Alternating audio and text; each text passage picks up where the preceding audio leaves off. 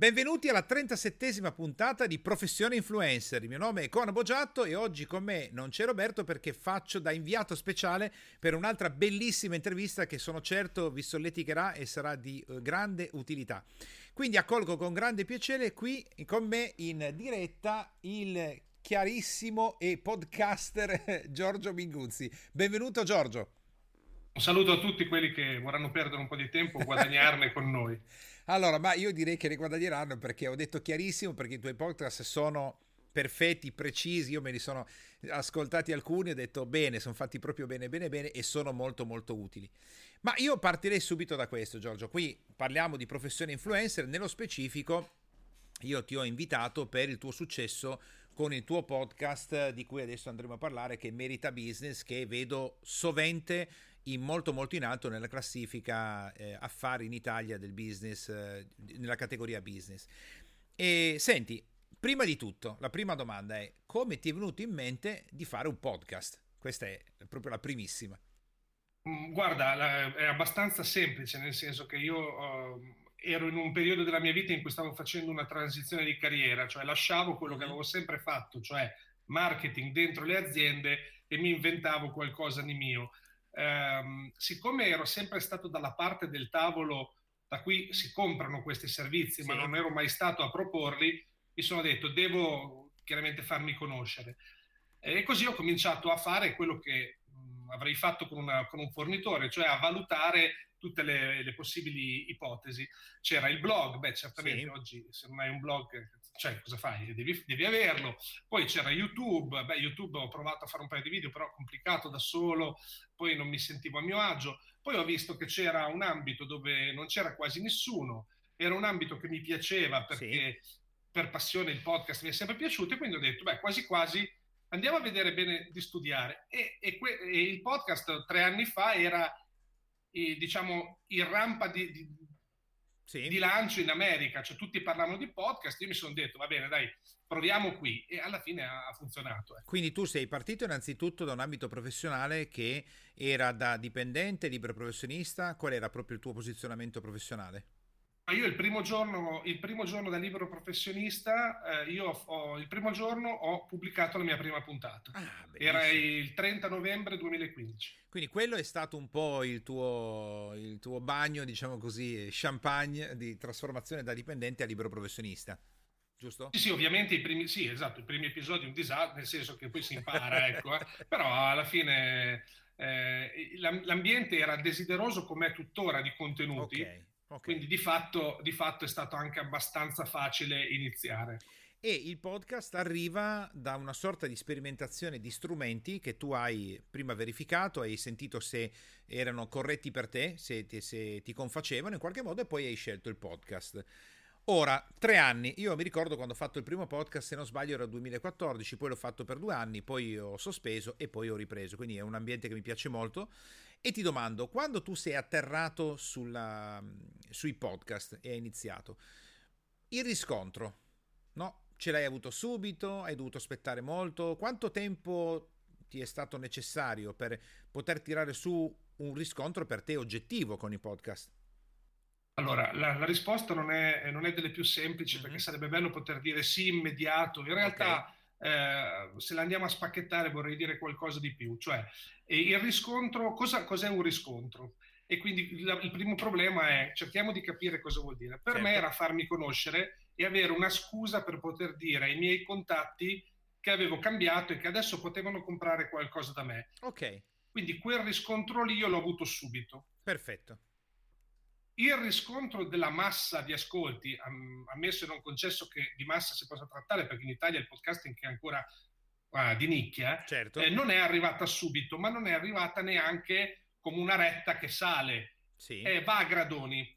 Cosa, okay. cosa, voglio dire? Che man mano che fai le puntate, eh, ci sono delle puntate che partono e vanno verso l'alto e come se fosse un treno, se un vagone parte e si mette ad andare più veloce, anche tutto il treno va più veloce. Sì tre gradoni in questi tre anni e posso dirti anche alcune specifiche puntate sì, sì, che hanno no, tirato, tirato, la volata. Okay. Eh, tirato la volata sui volumi di ascolto, non magari sulla qualità del risultato degli, no. ascol- de- de- degli ascoltatori, ma sui volumi sicuramente ho fatto una puntata con Lorenzo Giustarini, che è un esperto di Instagram, tanto per dirvi, sì. che l'ho intitolata Come avere più follower di Belen, che era una maniera sì.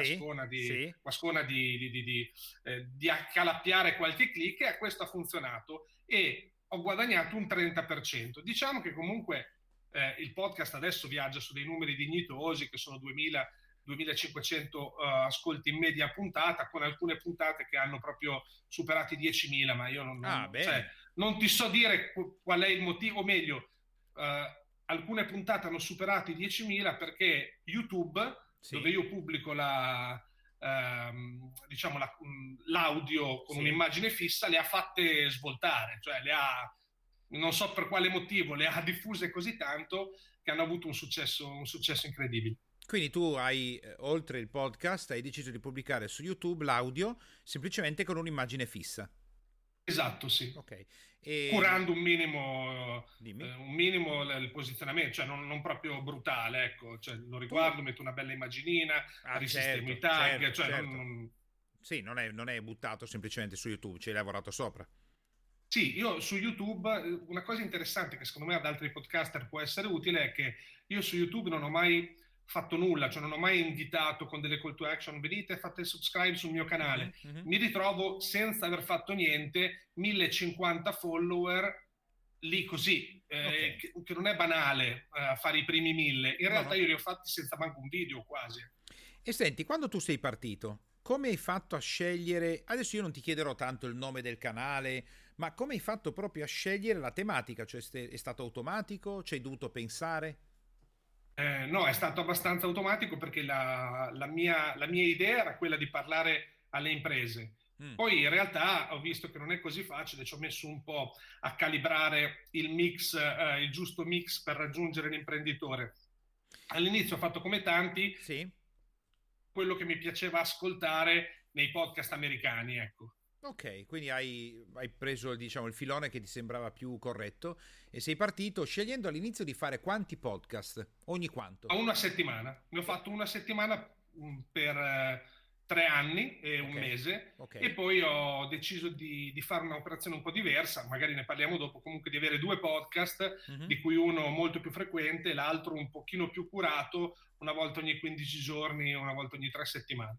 Ma allora io devo dirti, ad esempio, ho ascoltato uno dei tuoi podcast e mi ha colpito molto eh, la qualità di quello che eh, erogavi, non solo del contenuto, ma anche come l'hai confezionato, perché era quello dei Kellogg's, dove tu eh, fai sentire, ad esempio, qualche jingle di qualche spot pubblicitario dell'epoca, poi ehm, fai delle, a parte le citazioni molto precise, poi addirittura richiami l'utente, quindi l'ascoltatore, sul tuo website per scaricare le locandine pubblicitarie del tempo quando ti è venuta in mente questa idea? L'hai presa dall'America? L'hai avuta tu? Perché a me è piaciuta molto, nel senso mi, mi ha coinvolto molto nell'ascolto.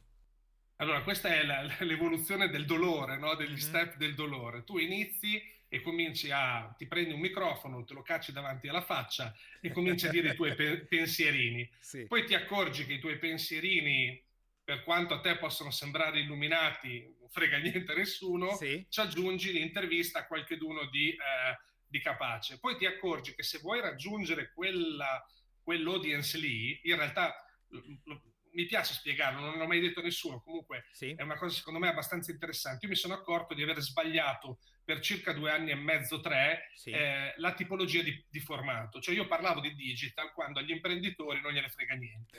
Un imprenditore, sì. no, un imprenditore vuole parlare con un suo pari, un altro imprenditore. Okay. E quindi per raggiungere gli imprenditori io ero per forza obbligato a passare da dei loro pari, quindi prendo queste storie. Ma questa è stata una bella evoluzione, perché all'inizio erano i miei pensierini, poi erano io che parlavo con qualcuno che sì. magari qualche pensierino ce l'aveva, e poi ho detto, bene, prendiamo le storie di successo, raccontiamole, però le ho spacchettate in una, in una sorta di formato che oggi funziona così.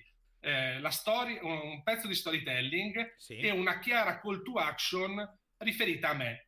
Perché okay. io prima buttavo là, ma non facevo mai una call to action chiara, cioè mi sono creato migliaia di relazioni fighissime, però non c'era mai, la gente mi diceva, oh bello quello che fa, ma che, te, te cosa fai? Okay. E quindi ho capito che c'erano un po' di cose da correggere. Ecco. Ma Eh, io mi ricordo perché io e te ci siamo già parlati, quindi io alcune domande te le faccio, ma io la tua storia l'ho già sentita in parte, per adesso sto facendo altre domande, quindi parlo anche di cose che mi hanno incuriosito quando io e te abbiamo parlato. Mi ricordo che tu nel, nell'eloquio, quando eh, mi hai spiegato come sei partito, mi hai accennato del fatto che a differenza di molti altri podcaster dove l'idea è ragazzi io sparo, spingo, do contenuto freeware e, e così vado sulle e poi un giorno ti dirò di comprare. Invece tu sei partito subito, se mi ricordo bene, con, non vorrei dire una stupidaggine, ma tipo un product placement già per il primo o uno sponsor. Comunque sei partito subito chiaro.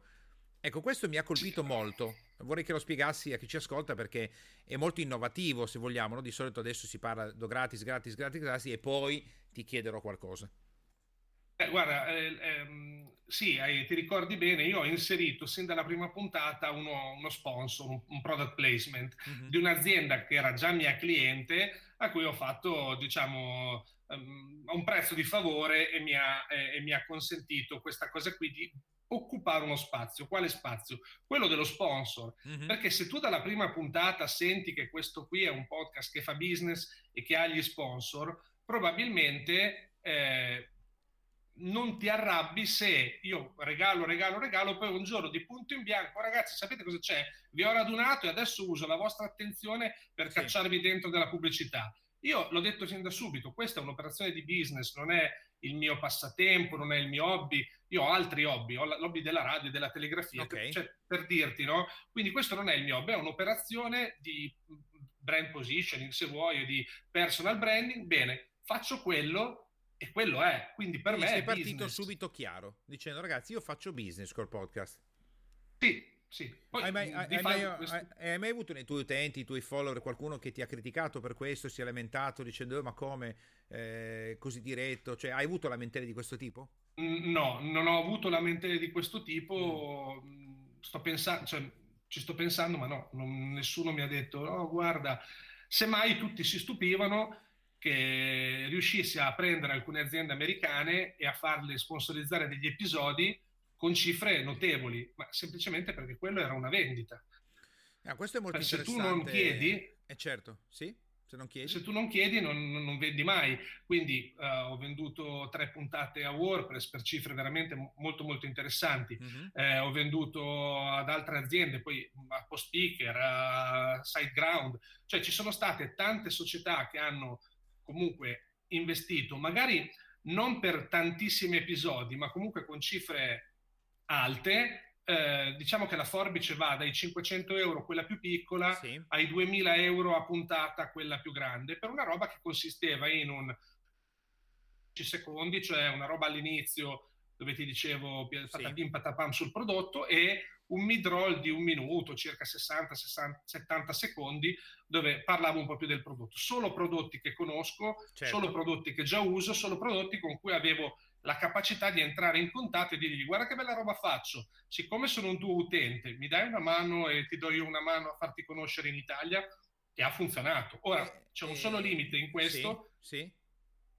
per cui se quando poi subito iniziato il giro dei clienti veri, quelli che magari sì. fanno ordini un pochettino più grandi che 2-3K, ma 5, 10, 40, sì. eh, non ho più avuto tempo di fare le chiamate. Ecco. ok, e senti, nel momento in cui, perché stai parlando di una cosa importante che secondo me anche per proprio chi fa il podcaster, le tue parole sono come musica, no? Nel senso tu hai, sei riuscito a piazzare le tue puntate come hai, ehm, qual è il traffico necessario affinché un podcaster possa dire ragazzi, ecco, io mi propongo, cioè ti propongo una mia puntata. Qual è il traffico secondo te corretto dal quale si Guarda, può io s- sarò impopolare, mm. sarò impopolare perché quando tu parli di influencer marketing mm. l'unica misura è quella della grandezza, no? sì. più grande più vali. Sì. In realtà nel podcasting, sì. uh, poi questa è una mia convinzione personale che non è suffragata da nessuna prova scientifica, ma certo. il problema non è la dimensione. Cioè non è che se tu te lo misuri e ce l'hai più grande fai un sacco di soldi. In realtà è la profilazione. Che detto, così, detto così suona, suona interessante. Ma... Suona, suona interessante, ho capito, però in realtà quello che voglio dire è sì. per, eh, ci sono fette di popolazione sì. che sono difficilmente profilabili online. Vi faccio un esempio, gli HR manager, così non parliamo sempre di me, ma parliamo di qualcun sì, altro. Gli HR manager sono persone che hanno vari hobby, quindi fai fatica, eh, non li hanno correlati con la loro professione, sì. non hanno piacere sui social di marcarsi così, quindi sono poco visibili. Come li raggiungi? Con un podcast sulle risorse umane. Sì. Ne raggiungi 300, ti posso garantire che quei 300 sono oro, perché per fare un evento fisico con gli HR manager e portarne 20 in un'aula, a me chiedono 3.000 euro. Ok. 3.000 euro per avere 300 o 500 con un podcast, sì. io posso chiedere 1500 a puntata tranquillamente e chi deve raggiungere quella popolazione è ben contento. Io ho visto podcast di onoranze funebri, sì. di jet, arredamento di jet privati, sì. di cose veramente molto di nicchia, dove podcast è che tu per ascoltare un podcast fai un sacco di click. Non è una roba che ti passa davanti, non no, so, vedi no, The certo. Show su YouTube e poi a fianco c'è una roba che ti interessa clicchi. No. Devi volerlo fortemente. Questo devo volerlo fortemente fa sì che la community che si crea attorno all'host del programma sia veramente tanto interessata verso una nicchia specifica.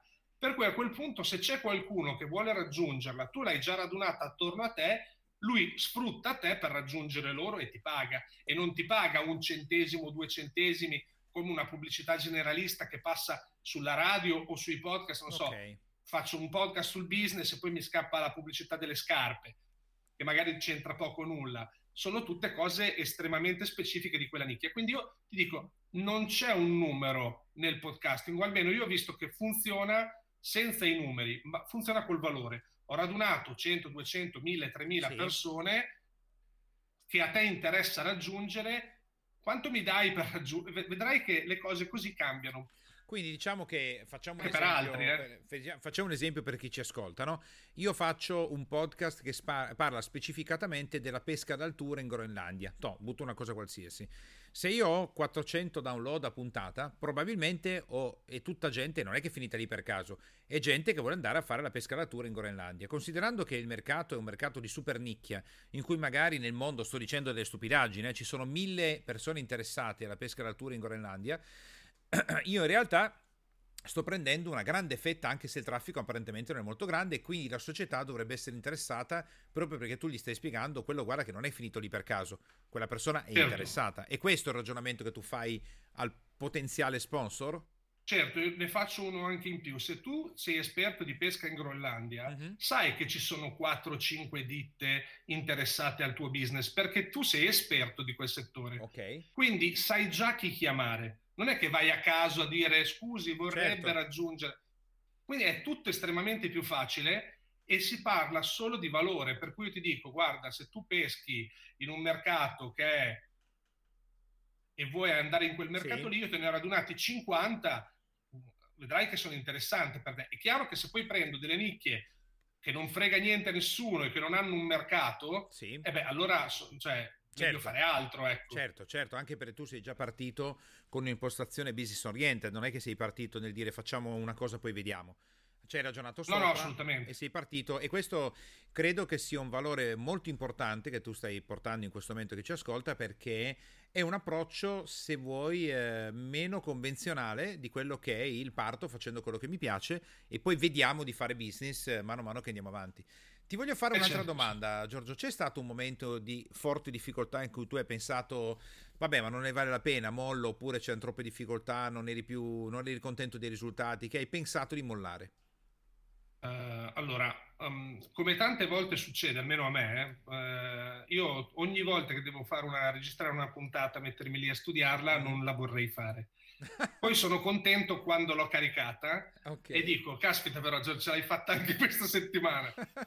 ecco, eh, diciamo che a volte lo stupore su- eh, supera eh, di gran lunga le fatiche okay. e uno si ricorda dopo che la fatica è stata fatta solo la parte bella. Eh, non ho sì. avuto mai la tentazione di smettere, cioè io ho fatto un, alcune puntate dove ho detto che smettevo, ma era chiaramente io sono un uomo di marketing, dovevo fare la drama queen e dovevo sì. fare un po' di cinema. Sì. Eh, in realtà, in realtà eh, la, la, difficoltà più grande è stata proprio nel circa diciamo a novembre, ottobre-novembre dell'anno scorso, eh, di capire come cambiare rotta perché a un certo punto quando parli di digital non sì. solo non riuscivo ad arrivare agli imprenditori, ma radunavo tutta una serie di persone che non avrebbero mai comprato niente da me che trovavano grande vantaggio eh, nel sentire quei sì. podcast, ma che non avrebbero comprato niente. Per cui il, la, la difficoltà è stato pensare ore e ore e ore come rimodellare la formula sì. in modo da non disgustare del tutto comunque chi mi aveva dato fiducia per, per, tre anni e mi aveva portato a crescere, ma dall'altra parte andare per la mia strada e fare quello che, che volevo fare, cioè cominciare a guadagnare sì. e, a, e, a, far crescere il mio di business, non quello certo, degli altri. Basta. Certo, certo. Ehm, e questo mi fa venire in mente un'altra domanda importante. E te, prima di chiudere te ne voglio ancora fare due, visto che siamo in timing e, e tutto quello che dici è molto interessante. Io ti voglio chiedere, Supponiamo, Giorgio, che in questo momento ci sia una persona che sta ascoltando e dice: Io ho capito questo, ho capito che Giorgio è un uomo di business che da dipendente è passato libero professionista e tre anni e mezzo che fa i podcast, uno alla settimana, fatti bene, è una persona molto capace, ha pensato subito di orientare verso il business e oggi ha un business che è nato insieme al podcast, quindi lui usa come strumento. Quindi mi interessa, anche io voglio fare come lui, voglio in qualche modo partire, cercare una nicchia, parlare di una cosa sono specializzato, sono capace e eh, insomma capire come anch'io posso sviluppare un business. Qual è il consiglio più importante che tu puoi dare a una persona che parte per fare un podcast non per divertimento, non per vediamo, mi piace, poi vediamo, ma parto subito per business? Qual è il consiglio più importante? Innanzitutto, se uno vuole partire per business, credo che sappia già a che nicchia si rivolge mm-hmm. e di chiedere a quella nicchia, ascoltare quella nicchia per sapere che cosa quella nicchia vuole.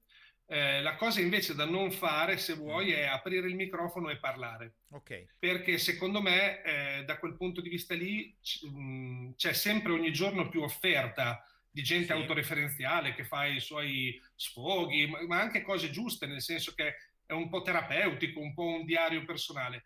Ma poi queste cose non si riescono a monetizzare. Okay perché non hanno, una, non hanno, una, direzione, non hanno un fine, non parlano di un argomento, ma semplicemente rincorrono lo stato d'animo del momento. Ecco, okay. quindi di pensare bene a pacchettizzare già dall'inizio qualcosa che sia interessante per un committente da un lato e per un ascoltatore dall'altro. Ecco. Perfetto, perfetto. Un consiglio ovviamente molto mirato perché eh, avendo tu esperienza, avendo fatto già questa esperienza fin dall'inizio, stai dando qualcosa che funziona, nel senso devo pensare a tutti e due gli aspetti. E allora, Giorgio, il, l'ultima domanda, il tuo prossimo grande obiettivo qual è? Ah, guarda, eh, il grande obiettivo è cominciare a fare video su YouTube, nel senso che da un po' che guardo e secondo me l'evoluzione del podcast è di colonizzare un'altra piattaforma. Ah perché ho come l'impressione che gli utenti del podcasting non arrivino solo dall'Apple uh, Podcast, cioè dall'app Viola. Non è così, non è più così e anche quella classifica non rispecchia quello che io vedo eh, nel valore di chi mi ascolta, cioè nelle, anche nella presenza numerica, ma anche nel, nei feedback, gente che mi scrive. Quindi si tratta di eh, non migrare, ma sì. semplicemente cominciare a mettere un piede in altre piattaforme. Una l'ho già fatto, nel senso che ho quasi abbandonato del tutto mh, la presenza mia personale su altri social e sono andato sì. solo su Telegram. Ma la seconda cosa che vorrei fare, ed è l'obiettivo un po' del 2019, è cominciare a far uscire dei video su, su YouTube. Ah, ok, quindi non, non, non, solo utilizzare la piattaforma di YouTube eh, pubblicando gli audio con l'immagine fissa, ma proprio uscire tu con un canale dedicato su YouTube.